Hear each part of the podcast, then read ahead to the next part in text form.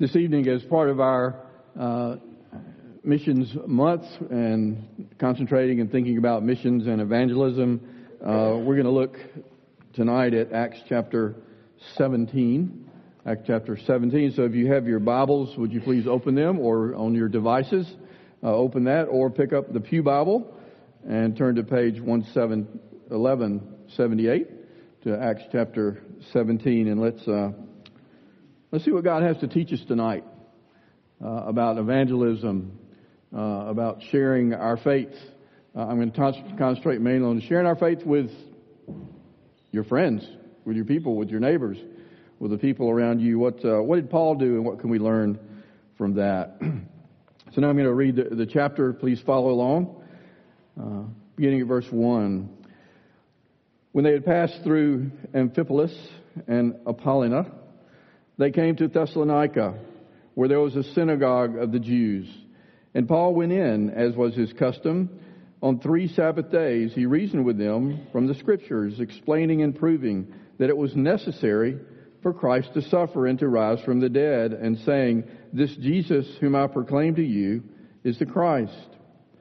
And some of them were persuaded and joined Paul and Silas, as did a great many of the devout Greeks and not a few of the leading women. But the Jews were jealous, and taking some wicked men from the rabble, they formed a mob, set the city in an uproar, and attacked the house of Jason, seeking to bring them out into the crowd. But when they could not find them, they dragged Jason and some of the brothers before the city authorities, shouting, These men who have turned the world upside down have come here also. And Jason was, has received them. And they are all acting against the decrees of Caesar, saying that there's another king, Jesus. And the people and the city authorities were disturbed when they heard these things. And when they had taken money as security from Jason and the rest, they let them go. The brothers immediately sent Paul and Silas away by night to Berea.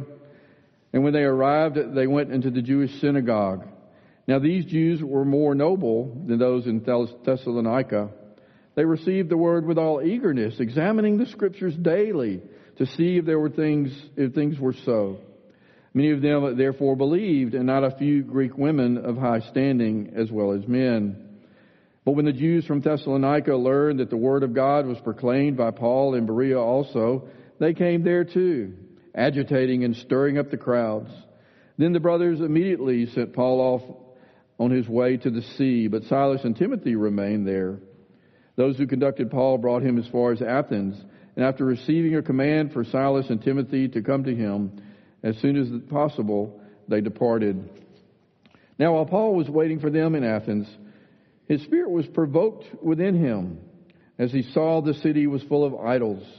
So he reasoned in the synagogue with the Jews and the devout persons, and in the marketplace every day with those who happened to be there. Some of the Epicurean and Stoic philosophers also conversed with him. And some said, What does this babbler wish to say? Others said, He seems to be a preacher of foreign divinities because he was preaching Jesus and the resurrection. And they took him and brought him to the Areopagus, saying, May we know what this new teaching is that you are presenting? For you bring some strange things to our ears. We wish to know, therefore, what these things mean. Now, all the Athenians and the foreigners who lived there would spend their time in nothing but except telling and hearing something new. So, Paul, standing in the midst of the Areopagus, said, Men of Athens, I perceive that in every way you are very religious. For as I passed along and observed the objects of your worship, I also found an altar with this inscription to an unknown God. What therefore you worship is unknown. This I proclaim to you. The God who made the world and everything in it, being the Lord of heaven and earth, does not live in temples made by man, nor is he served by human hands as though he needed anything, since he himself gives to all mankind life and breath and everything. And he made from one man every nation of mankind to live on all the face of the earth, having determined allotted periods and boundaries of their dwelling place, that they should seek God and perhaps feel their way towards Him. Yet He is actually not far from each one of us. For in Him we live and move and have our being. even as some of your own poets have said, for we are indeed his offspring. Being then God's offspring, we ought not to think that the divine being is like gold or silver or stone, an image formed by the art and imagination of man. The times of ignorance, the times of ignorance God overlooked, but now he commands all people everywhere to repent, because he has fixed a day on which he will judge the world in righteousness by a man whom he has appointed, and of this and of this he has given assurance to all by raising him from the dead. now when they heard of the resurrection of the dead, some mocked. But others said, We will hear you again about this. So Paul went out from their midst. But some of the men joined him and believed, and uh, among others who were Dionysius the Areopagite, and a woman named Damaris, and others with them. Thus far, the reading of God's Word. Let's pray. Lord, as we look to this passage tonight, would you speak to our hearts and let it help us uh, as we as we have been given the Great Commission, as we who go out like Paul, take the gospel, take your message uh, into situations that maybe are new to us, as Paul did in this. In Christ's name, amen. Paul, in, to see the setting of this passage, Paul and Timothy uh, and Silas have left Philippi, where Paul and Silas were beaten and imprisoned. Uh, the, the, the, miraculous conversion there we have of the Philippian jailer uh, that you've possibly read about. God is at work. God is at work. His gospel is going forth uh, around in, out into all the world. And Paul and Silas and Timothy move on towards Thessalonica and Berea and Athens. In each city, the message of the gospel is preached, and interestingly, it's received in a, a little different way in each of these cities. So as we go forth, we need to understand not everyone's going to receive the gospel in the same way. They're not going to hear us the same. One person may be excited, one person may not. One person may want to know more, one person may not. So we need to understand that as we go out with the gospel, it's received in different ways as we proclaim it. So in when Paul comes to Athens, he encounters a culture that he's never seen before. We're going to look at that a little closer tonight. Like, how does he do that? This is the great Paul, yet here he is in a culture that he's never been in before, and he's not known. No one knows he's in. He's out of his Jewish roots, so to speak. And we learned that, you know, one size fits all gospel presentation may not work. A one size fits all presentation. We need a solid presentation. You know, we need to learn EE. We need to learn some method, something know that we can solidly hold on to and use. But one size doesn't fit all, so we need to be ready to, to tweak our message to the crowd or to the person that we're talking to. We'll look at that. Um, as we come to people and to learn to connect to them as Paul did. What is, what's changed in the world today? Want you think about that. What, is, what has changed from, say, 20 or 30 years ago? I can remember here at Trinity, we had big conferences on evangelism, and they taught this method or that method uh, to the people back then, and we learned different things. Uh, but in the last, say, 10, 15, 30 years, um, what things have changed in our culture that affect the way we present the gospel? And I'm going to try something here. If it works, it works. If it doesn't, it doesn't, but that's okay. You tell me, ah, interaction. Interaction, you're in a pew, can't say anything, but interaction. You tell me, if you dare, if you can, what things have changed in the last few years that affect the way we present the gospel to people? Any volunteers? Pardon? The internet, absolutely. The internet. People identify as their sin. People identifying what? As their sin. As their sin? I'm not sorry. Say that again because I don't hear what. People identify as their sin, so you can't say love this sin, hate this. You know, Oh, okay. Yeah, yeah. Okay. Absolutely. People's identity is tied up, particularly if you're, you know, the LGBTQ, whatever, you can't say, well, love the sin, hate the sin. You're absolutely right. Because that's part of their identity. So when you're attacking that, you're not just attacking, they look at it, absolutely right. You can get up here and say this, not as just their sin, but you're attacking them. Because their identity is, is tied up into that. We would do that. If you were a great football player and I said football stinks, would that, that'd be an attack on football, wouldn't it? On you, wouldn't it? What else? Anything else? Things have changed? Yeah, Bart? It kind of applies to the internet, but the phone is always in front of their face, or they have earphones or AirPods. They're completely not open to conversation. They're, they're focused on their phone. Okay. People are focused on their phones. Our phone is is changing us. It's part of our culture, it's part of our life. It's here, okay? It's here. It's part of our lives and all that. And the younger generation are into it. I want to warn us on something. We old, us old people, we have a tendency to say, "Oh, this younger generation, they're all in their phones. The millennials, they're postmodern. They don't care anything about, you know, what used to be. It's all here and now and, and everything about that." We need to be careful here. We need to be careful because you know what? The younger generation, they're smart. And you know what? They're very thoughtful. And when you offend, they, they, you say, oh, they're just offended because I talk about this. Well, you know what? They, they really feel. They're trying to work their way through things. A lot of our generation, and for better or for worse, we just accepted things people told us was right and wrong. And praise the Lord that a lot of it was pretty accurate. But they're questioning, they're thinking. Uh, and that's not a bad thing. And we need to understand that. That uh, as we work with the young people, as we learn to work with them, some of you employers, how do you, you know, have employees that are younger and it's driving you crazy how to work with them? Well, figure it out. Learn to work with them. It's not wrong. They're not wrong. I think our parents and grandparents said the same thing about us, but they are different.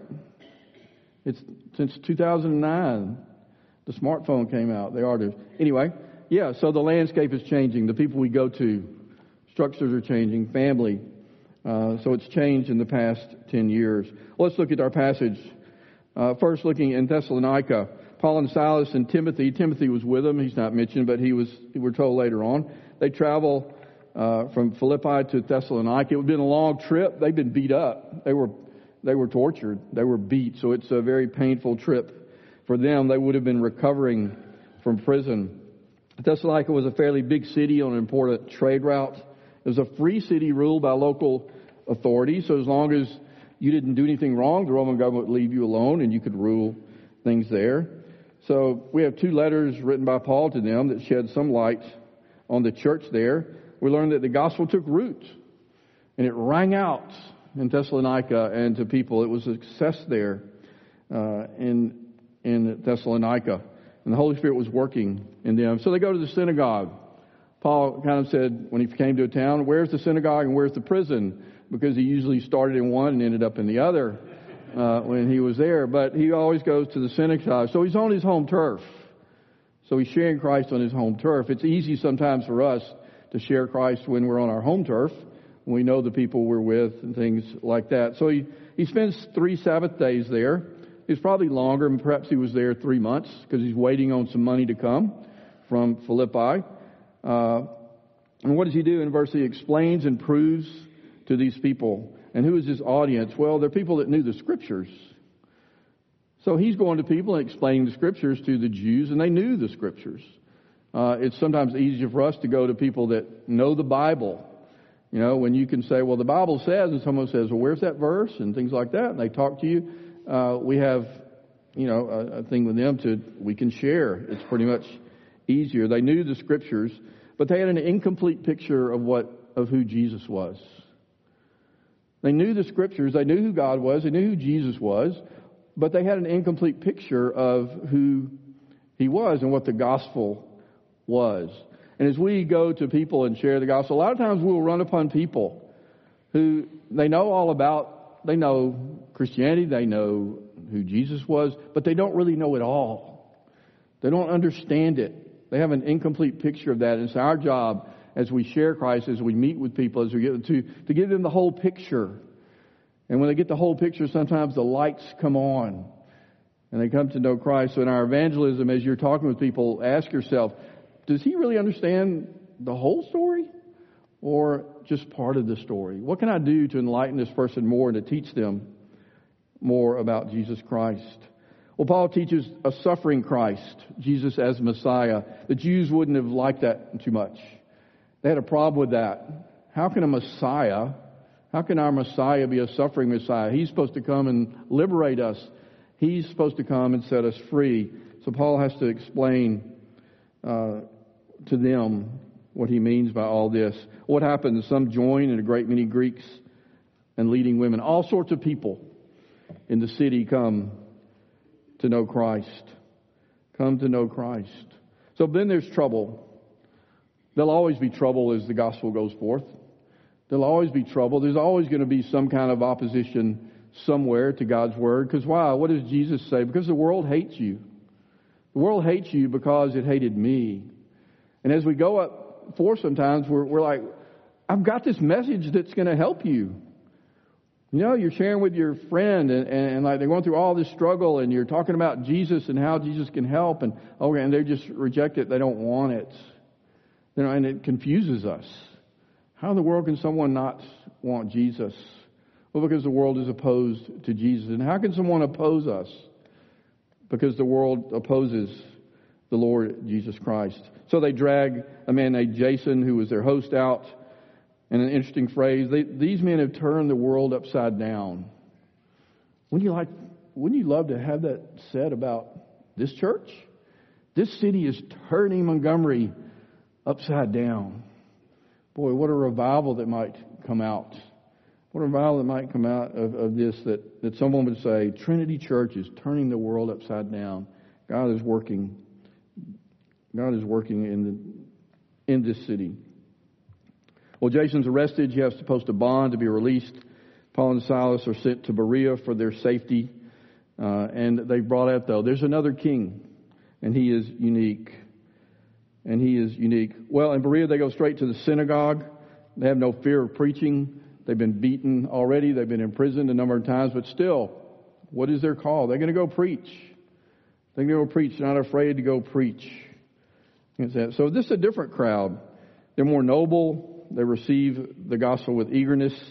They measure the measure the the the message against the scriptures, which is what Paul wanted them to do. He taught. He explained.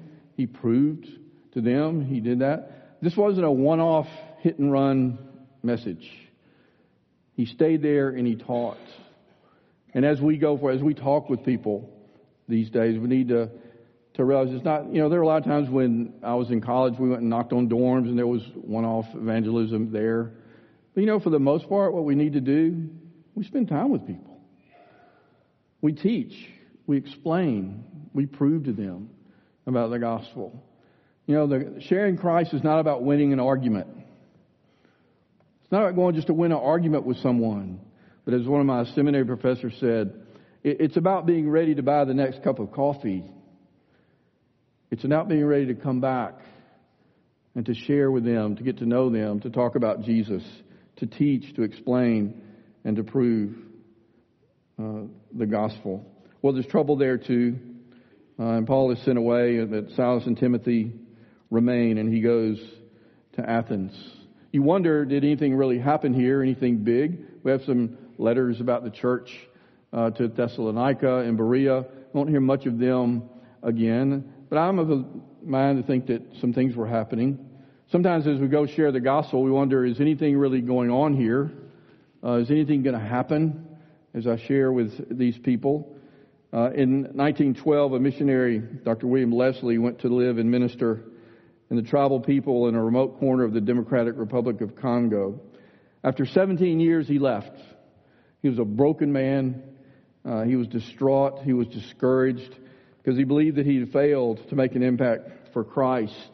He did not recognize, he didn't see one single convert at that time. And he died nine years later after his return thinking he was a failure. Then recently in 2010, a team led by Eric Ramsey and Tom Cox World Ministries made a sensational discovery there. They found a network of reproducing churches, as, as they said, as the article says, hidden like glittering diamonds in the dense jungle across the Kwilu River from Vanga, where Dr. Leslie was stationed nearly a century earlier. God spread the gospel. God took this gospel. Sometimes if we go out, we think, nothing's happening. Nothing's really happening. What's going on? Is God doing anything? But God moves and God works as He will. As He wills. And He grows churches and He spreads them as He wants to. As He wants to. We, around the world right now, in Asia where I am, churches are growing big time. God's at work. Things are happening in Asia and Southeast Asia and in India and in Muslim countries. Uh, it doesn't make the front page news, but God's at work because the Holy Spirit works as He wills. And our job is to what? Be faithful. To just be faithful and proclaim, as the old Campus Crusade saying was, evangelism is taking the initiative to share Christ and leaving the results to God. Been around for a long time, but it's true. We share and God works through His Holy Spirit. Uh, in Athens, Paul moves on. We move to Athens. Here he's outside his comfort zone. He's not going to a synagogue. Paul's going to have to take the gospel and figure out how to share it with, with people that they're not Jews. They don't have the Torah in front of them. He, can he reason from the scripture? No, he can't do it. And a lot of times what God does is he puts us in uncomfortable positions, doesn't he? He puts us outside our comfort zone with people we're not really sure how to relate to or how to share the gospel with. What do you do when you start saying the Bible says and someone says, wait a minute, I, I've never read the Bible. I don't have a Bible. Do that. What are you going to do then? You know, your Roman road kind of falls apart. And uh, how are you going to share Christ with them? So we had, again, we need to have more than one game plan. We need to think about how we share with people who've never heard the gospel. He's in a place he's never been before. But he's with the people who are highly religious, but they know nothing of the Jewish God or scriptures. They tell him, We know nothing of this God. So the Epicureans, they denied God. Life is just atoms and things. They don't, a matter of atoms. What's before you is all there is. Meaning of life is simply what you make it today. Is any different from what we hear in the world around us today? The Stoics said there may be a God. He's just set things in motion, though, and if I can align my expectations with that, if I can just align my expectations with what the world offers and accept it as it is, then I'll be okay and I won't be disappointed. Very similar to Buddhism, uh, which is just kind of accept what's coming your way and and life is going to eventually be okay, and you hope that there's better things because what happens just happens. Um, and they said to him in verse 18, What does this babbler wish to say? What does this babbler wish to say? Seems to be of a foreign God. Of a foreign God. So again, how's he going to share with them? How's he going to share with these people? What does he do? He walks around the town and he gets to know it. He takes some time and he walks around the town, and, and this was probably, this wasn't like overnight. Uh, he probably walked around for a few days and he looks at the town, he looks at the people, and he looks at all these idols and things because it says that he's, he's saddened about all the idols are there. It's provoked him to that. There's so many idols there. And he was offended as a Jew. He's, he's sad that these people are putting their faith in there. But he's what, doing what? He's getting to know the town. He's getting to know them. He's going to connect with them. He's trying to understand their culture what we need to do. He needs to try to understand them and their world. And their world. What do you know about the people that God's called you to share with? The people you work with, the people you bump into, the people think, the people that that God puts you in contact with from day to day. Need to understand them. You know, as missionaries, we run, and, and, and our job is to understand the culture we go into. Do you understand the culture that you're in today and where people are? You know, this is important to understand where people are, how they grew up, why they might have, have left their church. Maybe you're talking to someone that, that left the church. Well, why? Why did they do that? What's going on with them? We have a church in Perth, and their, their mission statement is they say, We're going to go and re-church people. We're going to go and rechurch people. And so their philosophy and what they're doing is they go to their neighborhood because there are a whole lot of people, and you know people like this. They well, they went to church when they were younger. They went to church when they were younger, and then they just stopped going. But they've got that background, they were there, and they go out and find these people and sit down with them and they say, Why did you leave the church? Why did you leave? They try to understand them, where they come from. Why were you hurt? Were you wounded? What's going on? And they've built a whole church. They've got a sanctuary full of people now who've come back to church because somebody took the time to listen to them and to understand their position and understand where they were coming from in that. So again, Paul looks around, he understands them. Probably didn't find the unknown God right away, but he has an idea and a connection. So he connects with them. George Robertson points out in his study of Acts that here's what Paul did. Here's a method for us to connect with people, to confront their beliefs, and to call them to repent. So Paul connects with them and he goes and reasons with them. Says that every day he's in the synagogue, he's there and he's in the public. And he uses their desire to talk and to reason. And they say, We want to know more. We want to know more. So they take them out to the Areopagus. And some of you have been there in Rome, the, the plain, the, the place under the shade of the trees where he would talk. Uh, and he debates with them. And he talks to them uh, and he, about Christ and what God is doing. And he connects with them. You know, again, in our connection thing, sorry I'm harping on this so much, but we tend to rush in with the gospel message. We tend to rush in with a message sometimes when we really don't have formed a connection with someone yet. We really don't have formed a connection with someone yet. We don't really know much about them. We don't know much about them. Now you may be wondering, so what connection points did I have? What connection points might there be for someone, for others? You may not think, well, I don't, I can't connect much with the people in my office. I can't connect much with the people in my neighborhood. Um, but there are plenty of connection points. Let me ask you this. Parent, how many times did you feel like giving your child away after that fifth sleepless night? How many of you did? That's a connection point with the young mothers, with people around you. Student, how many of you live in fear of bringing home poor grade? I used to hide my report card. I even forged my mom's signature one time. And I was at Trinity Presbyterian School. Fear of bringing home a poor grade. How many of you feel you must succeed?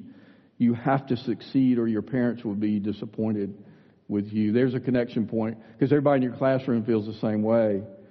You can talk with them. A single person, do you struggle with being single? Singleness is not incompleteness. We need to remember that. We need to teach that in the church. Singleness is not incompleteness. We sometimes feel that way. But it's a struggle for a single person. And there are lots of other single people out there, and they're struggling with the same thing. You can connect with them. You can talk to them. Husbands and wives, do you ever struggle to love your spouse? How many men in this room have ever struggled to love their wife? You don't have to put your hand up. I will. For all of us. How many of you wives have struggled to love your husbands? Amazing some of us are still alive. But there's a connection point. There's a connection point there. You've got things in common with people. We're all struggling with the same things. Most people are just doing the best they can, trying to get by. Their connection points for everything. When you sit at the baseball park, we sat in chairs for 18 years watching baseball games, not to mention the soccer games. There's connections with other parents who were there. But there are other people around you. How many of you shop maybe at the same store? You ever talk to the checkout girl or guy? You know anything about them? They're there. I always love to, I read their name tags. And I always call them by their name and I ask them, well, how are you doing today? How long have you been on? At our old uh, supermarket where we used to shop, uh, I learned that uh, two of the checkers were in a, checkout guys were in a band one of the girls was in school. She was studying occupational therapy. I knew how old she was. I knew where she was going. I knew these other two guys, uh, you know, that they were trying to put a band together and they had a recording studio and they were just working here part time. How did I learn that? Well, I just asked them when I was going through the line. There are people around you all the time that you can build relationships with, that you can learn their names. There's connections to everything. And people, a lot of people are struggling with the same thing. Steve Brown stood in this sanctuary years ago, gave a series of lectures on lots of things, uh, probably still in the tapes, I hope they are. But he said, I have what's known as the U2 ministry. And so, what do you mean by the U2 ministry? And he said, Well, when someone calls me, either late at night or sometimes they call me in the office and they say, Boy, I'm struggling to, to love my children. They're driving me crazy. I want to just lock them up. I don't know what to do with these teenagers. And he would say, You too? You too? You struggling that? You've got connections with people in your office and around. They're all, they all need, you're already connected in things just to talk to people about. If God is sovereign, then, as we used to say, everything is a divine appointment. If God is sovereign, then everywhere, the where you work is divinely inspired or divinely ordained in God's providence. The people you meet every day, the things you are every day. Take the gospel there. Take the gospel there. And I say this, I mean, next thing I'm going to say is gently, because I grew up in this church, and I grew up in the country club, and all those things, and they were great, and I loved them. But can we stop being embarrassed that God maybe has blessed some of us financially? Can we stop being embarrassed about it and say, you know what, God put me in this law firm to do what? To share Christ with these people. God has given me a great career as a doctor or a lawyer or whatever professionals, and, and, and He has blessed me in that, and He's put me here so that I can share Christ with these people. Let's realize that everywhere we are, it's a divine appointment. It's a divine appointment. Well, Paul says they worshiped a lot of gods, and now let me tell you about this unknown God, because everyone has a, con- a concept of God. And then he confronts them he confronts them, their beliefs, with an explanation of who Jesus Christ really is. So when we've connected with people, then we can confront them and we can talk to them about who Jesus really is. Let me tell you the truth about God. Let me tell you the truth about God. And that's what he does. He explains who God is and he gives them the story of the Bible that he created all the nations and desired that people would seek him, um, that would, God would seek him. He connected with them, and then he confronts them. And he uses their own literature. He uses their own poetry for that. Paul was aware of, uh, he had read their own literature. And he connected with them through that. There's another avenue for us to understand that the literature of the world around us, movies and things. Your teenagers are watching all these movies. Do you know what they're watching? Do you understand them? Do you understand what they're about? There's great material there for us to talk to people uh, about Christ in, in all sorts of media around them because they're living on their phones and they're living on Netflix, and we are too. We live on Netflix and all these things. There's some great medium out there to connect with people. And then he calls them to repentance. He calls them to repentance. So he's spoken to them. He assures them of God's, he talks about God's sovereignty. He gives a warning if they don't repent uh, to them, and he calls them to follow Christ. He warns them about what's about to happen. We can't share the gospel without going all the way and warning people about what's going what's going on, why they need to come to Christ. We need to tell them what might be ahead. Alan and I were uh, roommates in college, and we hunted a lot. And Alan had a, a Toyota FJ that we thought could never ever get stuck anywhere in the woods about anything, and we were hunting on our place down on Woodley Road, and my dad said, Don't go down this road. Don't go down this road. They've been logging there and you'll get stuck. Well, we were 20 years old and invincible college students, uh, and we had a Toyota FJ Cruiser. And Alan's like, oh, we can make it down that road. We can do it. So we locked it in. And so, you know, about five minutes later, we're stuck. We're as stuck as we can be. And it took a while. And to get it out. I don't know if we had to go get pulled out or not. I don't think we ever pulled out. Maybe we got it out. But the warning was given. And when we share Christ with people, we need to, to also warn them of what's coming their way. So, what was their response? Some mocked, some wanted to hear more, some believed and joined. That's the responses we'll get. Some people mock you and they don't care. If they do, move on. Move on to the next person. There's plenty of people out there to share. Some wanted to hear more. Be ready to talk to them again. And then some believed and came to Christ. So our job is to share. Our job is to sow. And then God decides what fruit is going to grow and where it's going to grow. So let me conclude with a few things that we get from this. Don't underestimate the power of God. Wherever you are, you may think this person would never come to know Christ. There is no way they would come to know Christ. There's no way they would ever come back to Christ. Don't ever estimate the power of God because He works as He wills. Our job is to share. Don't assume that people have heard really know the gospel.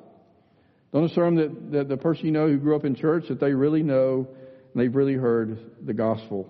We need to know who our audience is to figure out how to relate to them, to find gospel points of connection. And we're going to have to be purposeful in that, folks. We're going to have to determine I'm going to get to know my neighbor across the street. We're going to have a barbecue. You got to be purposeful and get to know that person and connect with them and try to figure out how to relate to them. And again, let's don't write off the younger generation. Let's don't write them off because, you know, they've got a lot to offer. And they're going to be running this world one day. They're going to be taking care of you when you're older. But we need to, to understand their world. Do you understand it? Where they're coming from. So all these men, Peter, Paul, Timothy, Silas, all these people in Acts, uh, they were people just like us. They were people just like you and me. Don't think that God can't use you. Don't think that God can't use you in a big way for His plan. Never underestimate God because He can use you. Some of you think, well, I don't have a gift of this, I don't have a gift of that. God can use you, God can work. He uses people just like us. And then we need to have confidence that God does it all. We just take the initiative to share. So again, Paul is taken into a situation that he's uncomfortable in. What does he do? He gets to know the people. He comes up with a plan. He comes with how to share with them, how to relate to them. And God moves in God's work. We live in a changing world today. We live in a changing world today. It's moving and changing all the time. So as Christians, we need to be smart. We need to understand the world around us. We need to look at our gospel message and understand how to relate to others. Let's pray. Lord Jesus, as we come before you, we thank you for Paul and his work. We thank you that he was obedient to you uh, as he took the gospel to the world. Thank you for this example to us. Well, Lord, would you burden our hearts for the world, for Montgomery? Would you burden our hearts for our next door neighbor, for the person we work with, for friends that we've known all our lives, to share the gospel with them? Oh Lord, and we'll trust you that you will get the glory as people come to know you. In Christ's name, amen.